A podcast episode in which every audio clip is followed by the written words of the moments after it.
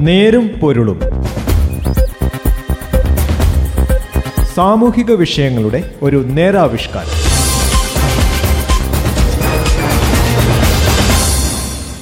നമസ്കാരം. നേരും നേരുംപൊരുളിന്റെ പുതിയൊരു അധ്യായത്തിലേക്ക് സ്വാഗതം. ഇന്ന് ഈ പരിപാടിയിൽ ഞാൻ ജോസഫ് പള്ളത്ത്.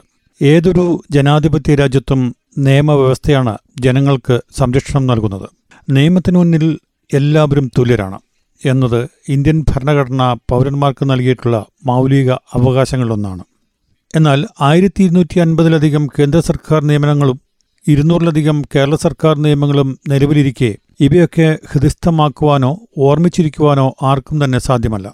സതുദ്ദേശത്തോടെ സർക്കാർ നടപ്പിലാക്കിയ ചില നിയമങ്ങൾ ഇത്തരത്തിൽ വ്യാപകമായ രീതിയിൽ ദുരുപയോഗപ്പെടുന്നുണ്ടെന്ന് സമകാലീന സംഭവങ്ങൾ വ്യക്തമാക്കുന്നു. നെരുമ്പുലിന്റെ ഇന്നത്തെ അധ്യായം ഇതിലേക്കാണ്.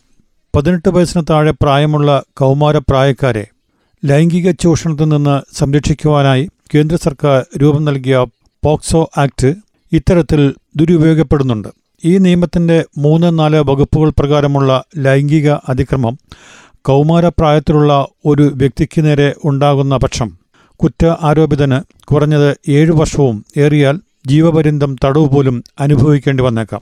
ലൈംഗിക അതിക്രമം ചെയ്യുന്ന ഒരു വ്യക്തി ഒരു പോലീസ് ഉദ്യോഗസ്ഥൻ ഒരു ആശുപത്രി അനാഥാലയം വിദ്യാഭ്യാസ സ്ഥാപനം കുട്ടികളെ സംരക്ഷിക്കുന്ന മറ്റേതെങ്കിലും സ്ഥാപനം എന്നിവയിലെ സ്റ്റാഫോ ചുമതലക്കാരനോ ആണെങ്കിൽ കുറഞ്ഞത് പത്തു വർഷം കഠിന തടവ് ലഭിച്ചേക്കാം. കുട്ടിയുടെ ബന്ധുവാണ് പ്രതിയെങ്കിലും ഇതായിരിക്കും ലഭിക്കുന്ന ശിക്ഷ. കുട്ടികളെ ഉപയോഗിച്ച് നഗ്നചിത്രങ്ങളെടുക്കുന്നതും മറ്റും ഈ നിയമത്തിൽ ശിക്ഷാർഹമായ കുറ്റമാണ്. പ്രത്യക്ഷത്തിൽ കൗമാരപ്രായക്കാരുടെ സംരക്ഷണത്തിന് ഈ വ്യവസ്ഥകളൊക്കെ വളരെ ഫലപ്രദമാണെന്നത് സംശയമില്ല. എന്നാൽ നിയമത്തിന്റെ ഇരുപത്തിയൊൻപത് മുപ്പത് വകുപ്പുകളിൽ അപകടം പതിയിരിക്കുന്നു. കുറ്റാരോപിതൻ ആരോപിതമായ കുറ്റം ചെയ്തതായി വിചാരണ കോടതിക്ക് അനുമാനിക്കാമെന്നും താൻ നിരപരാധി ആണെന്നുമുള്ളത് കുറ്റാരോപിതൻ തെളിയിച്ചു കൊള്ളേണ്ടതാണെന്നുമുള്ള വ്യവസ്ഥകൾ ആശങ്ക ഉണർത്തുന്നതാണ്. വ്യാജമായ ആരോപണങ്ങൾ ഉന്നയിച്ച് വിരോധം തീർക്കുവാൻ ആരെങ്കിലും തുനിഞ്ഞിറങ്ങിയാൽ കുറ്റാരോപിതനാകുന്ന വ്യക്തി തന്റെ നിരപരാധിത്വം തെളിയിക്കുവാൻ വളരെയേറെ കഷ്ടപ്പെടേണ്ടി വന്നേക്കാം. മേൽപ്പറഞ്ഞ ഇരുപത്തൊൻപത് മുപ്പത് വ്യവസ്ഥകൾ നിലനിൽക്കുന്നിടത്തോളം ഡോക്ടർമാർ വൈദികർ അധ്യാപകർ മനഃശാസ്ത്ര കൗൺസിലിംഗ് നടത്തുന്നവർ മുതലായവരൊക്കെ അപകട മേഖലയിലാണ്. കൗമാരപ്രായക്കാരായ അല്ലെങ്കിൽ കൗമാരപ്രായക്കാരിയായ ഒരു വ്യക്തിയോടൊപ്പം ഒറ്റയ്ക്ക് മുറിയിലിരിക്കുന്ന അവസ്ഥ ഒഴിവാക്കുവാൻ ശ്രദ്ധിക്കേണ്ടതാണ്. രണ്ടായിരത്തി പത്തൊൻപതിൽ പോസ്കോ നിയമപ്രകാരം കേരളത്തിൽ മൂവായിരത്തി അറുന്നൂറ്റൊൻപത് കേസുകൾ അന്വേഷിക്കപ്പെട്ടു. രണ്ടായിരത്തി ഇരുപതിൽ കോവിഡ് മൂലമായിരിക്കാം. കേസുകളുടെ എണ്ണം രണ്ടായിരത്തി എഴുന്നൂറ്റി ഇരുപത്തിയാറായി കുറഞ്ഞു. കോടതിയിലെത്തുമ്പോൾ ഇരുപത് ശതമാനം കേസുകളിൽ താഴെ മാത്രമാണ് ശിക്ഷിക്കപ്പെടുന്നത്. അതായത് ബഹുഭൂരിപക്ഷം കേസുകളിലും പ്രതികളെ വെറുതെ വിടുന്നു. വ്യാജമായ പരാതിയോ അതോ കേസന്വേഷണത്തിലെയും പ്രോസിക്യൂഷനിലെയും പിഴവുകളോ ആകാം അതിന് കാരണം. വ്യാപകമായി തന്നെ ദുരുപയോഗപ്പെടുന്ന മറ്റൊരു നിയമം പട്ടികജാതി പട്ടികവർഗക്കാർക്ക് എതിരെയുള്ള അതിക്രമങ്ങൾ തടയാനുള്ള കേന്ദ്ര സർക്കാർ നിയമമാണ്. രണ്ടായിരത്തി പതിനെട്ട് മാർച്ചിൽ സുപ്രീം കോടതി തന്നെ ഇക്കാര്യം ചൂണ്ടിക്കാണിക്കുകയും ഇനിമേലിൽ ഈ നിയമപ്രകാരം സർക്കാർ അർദ്ധ സർക്കാർ ജീവനക്കാരെ അറസ്റ്റ് ചെയ്യുന്നതിന് മുമ്പായി അവരുടെ മേലധികാരിയുടെ രേഖാമൂലമായ അനുമതി വാങ്ങേണ്ടതാണെന്ന് ഉത്തരവിടുകയും ചെയ്തു. ആയിരത്തി തൊള്ളായിരത്തി എൺപത്തി ഒൻപതിലാണ് സമഗ്രമായ ഈ നിയമം കേന്ദ്ര സർക്കാർ രൂപീകരിച്ചത്. നിയമത്തിന്റെ മുപ്പത്തിയൊമ്പതാം വകുപ്പിൽ എന്തൊക്കെയാണ് ശിക്ഷാർഹമായ അതിക്രമങ്ങളെന്ന് വിവരിച്ചിട്ടുണ്ട്.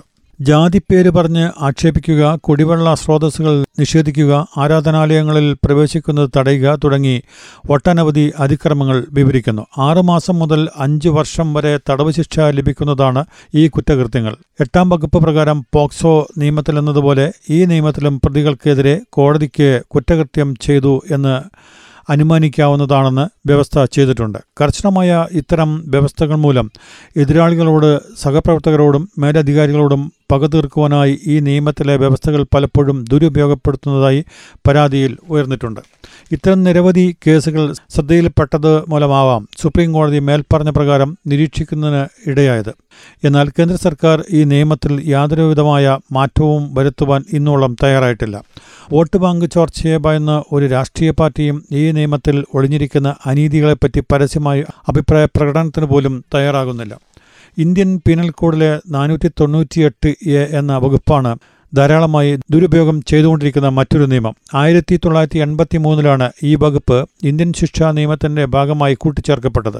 വർദ്ധിച്ചുകൊണ്ടിരിക്കുന്ന സ്ത്രീധന പീഡനം ബദ്ധഗൃഹത്തിൽ വിവാഹിതരായ സ്ത്രീകൾ അനുഭവിക്കേണ്ടി വരുന്ന ശാരീരികവും മാനസികവുമായ വ്യഥകൾ മുതലായവയെ നിയന്ത്രിക്കുവാനാണ് ഈ പുതിയ വകുപ്പിന് രൂപം നൽകിയത്. രണ്ടായിരത്തി പത്തൊൻപതിൽ ഈ വകുപ്പ് പ്രകാരം പന്ത്രണ്ടായിരത്തി ഒരു ലക്ഷത്തി ഇരുപത്തി അയ്യായിരത്തി മുന്നൂറിൽ പരം കേസുകളാണ് ഇന്ത്യയിലൊട്ടാകെ റിപ്പോർട്ട് ചെയ്യപ്പെട്ടത്. രാജസ്ഥാൻ ഉത്തർപ്രദേശ് പശ്ചിമബംഗാൾ എന്നീ മൂന്ന് സംസ്ഥാനങ്ങളിലും പതിനെണ്ണായിരത്തിലധികം കേസുകൾ റിപ്പോർട്ട് ചെയ്തു. കേരളത്തിൽ മൂവായിരത്തി മുപ്പത്തൊമ്പത് കേസുകളാണ് പോലീസ് സ്റ്റേഷനുകളിൽ റിപ്പോർട്ട് ചെയ്യപ്പെട്ടത്. കോടതിയിലെത്തുമ്പോൾ ഇത്തരത്തിലുള്ള എൺപത്തിയെട്ട് ശതമാനം കേസുകളിലും പ്രതികളെ വെറുതെ വിടുന്നതായി ദേശീയ ക്രൈം റെക്കോർഡ് ബ്യൂറോയുടെ രേഖകൾ വ്യക്തമാക്കുന്നു. പലപ്പോഴും കുടുംബ കോടതിയിൽ പരിഗണനയിലിരിക്കുന്ന വിവാഹമോചന കേസുകൾക്ക് ശക്തി പകരാനും സമ്മർദ്ദതന്ത്രമെന്ന നിലയിലുമാണ് ഇത്തരം കേസുകൾ ചമയ്ക്കപ്പെടുന്നത്. എന്നാൽ കേസിൽ പ്രതിയാകുന്ന മാതാപിതാക്കളും മറ്റു ബന്ധുക്കളും അറസ്റ്റും പോലീസ് നടപടികളും ഭയന്ന് വീട് വിട്ട് ഒളിവിൽ പോകേണ്ടി വരുന്നുണ്ടെന്ന് യാഥാർത്ഥ്യമാണ്. കോടതികളുടെ വിചാരണ നടപടികൾക്ക് ശേഷമോ ചിലപ്പോൾ തടവ് ശിക്ഷ അനുഭവിക്കേണ്ടി വന്നതിന് ശേഷമോ തെളിവുകളുടെ അഭാവത്തിൽ വെറുതെ വിട്ടയക്കപ്പെടുന്ന പ്രതികൾക്ക് നഷ്ടപരിഹാരം നൽകുവാൻ ഇന്ത്യയിൽ നിയമ സംവിധാനമില്ല എന്നാൽ വൻ സാമ്പത്തിക രാഷ്ട്രീയ സ്വാധീനമുള്ള ചിലരൊക്കെ ഉന്നത കോടതികളിൽ നിന്ന് വൻതുക നഷ്ടപരിഹാരം നേടിയിട്ടുള്ള സംഭവങ്ങളുമുണ്ട്. വിദഗ്ധനായ കൊലൻ ഒപ്പമുണ്ടെങ്കിൽ ഏത് മണിച്ചിത്തത്താഴും തുറക്കാമല്ലോ. നേരുംപൊരുളിന്റെ ഇന്നത്തെ അധ്യായം ഇവിടെ അവസാനിക്കുന്നു. നന്ദി. നമസ്കാരം. നേരും പൊരുളും. സാമൂഹിക വിഷയങ്ങളുടെ ഒരു നേരാവിഷ്കാരം.